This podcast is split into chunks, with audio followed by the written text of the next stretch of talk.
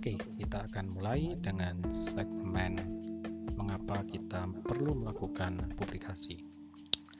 Yang jelas, ketika kita melakukan publikasi, maka kita telah bisa melakukan yang namanya sharing dari ide kita.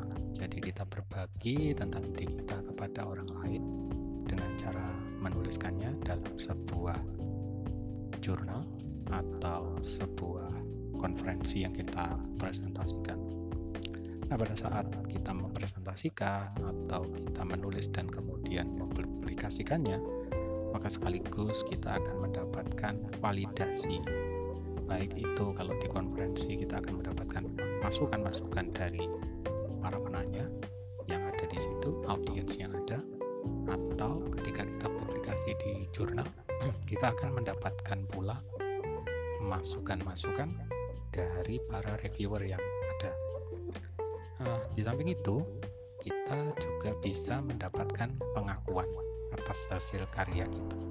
Kita bisa menunjukkan kepada orang lain menjadi sebuah pengakuan atas karya kita yang terpajang dalam sebuah publikasi.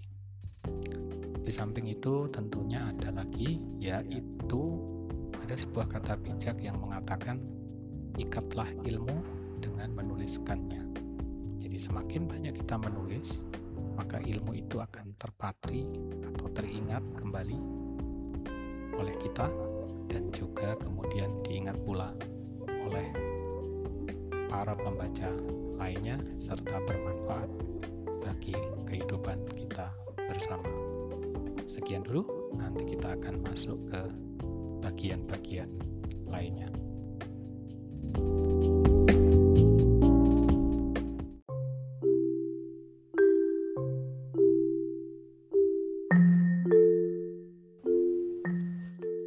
Nah, selanjutnya kita akan masuk ke bagaimana sih reviewer itu bekerja. Seorang reviewer itu biasanya dicarikan seorang uh, ahli atau peneliti yang memiliki relevansi dengan topik yang akan dipublikasikan.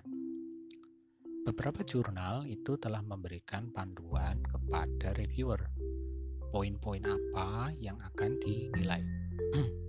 Misalnya ada yang menentukan relevansi, jadi kesesuaian topik artikel itu untuk dipublikasi di jurnal terkait uh, skop yang ada di situ.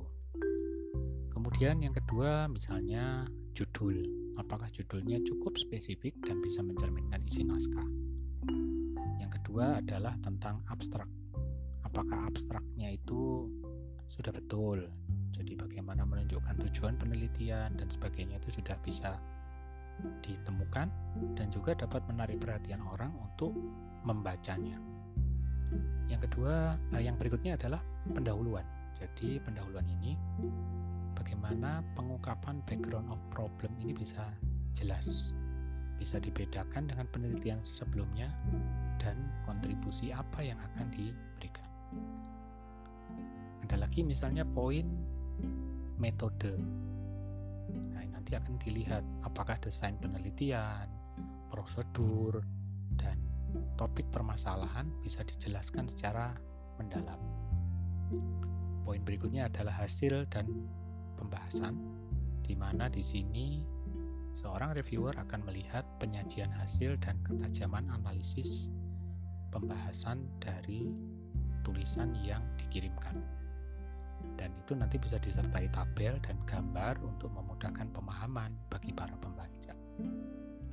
Bagian berikutnya adalah simpulan, yang merupakan esensi temuan dari penelitian yang telah dilakukan, berikut penyajiannya. Nah, sehingga isi tulisan ini bisa merupakan penelitian primer, sekunder, atau bisa berupa review atau tinjauan pemikiran atau ulasan. Nah, di sisi lain juga pasti akan dicek misalnya apakah naskah itu sesuai, sesuai dengan panjang halaman yang dipersyaratkan, apakah gambarnya sudah benar, cukup tajam, dan usahakan gambar ini dibuat sendiri ya, Lalu satu lagi, tabel. Apakah tabelnya ini sudah bisa menunjukkan sesuatu yang ingin diterangkan dan kemudian juga telah diterangkan isi dari tabel tersebut.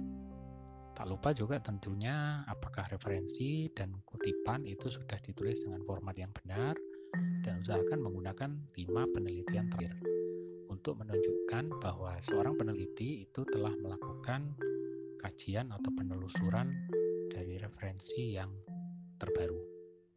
Kira-kira begitu dulu ya. Salam nganu.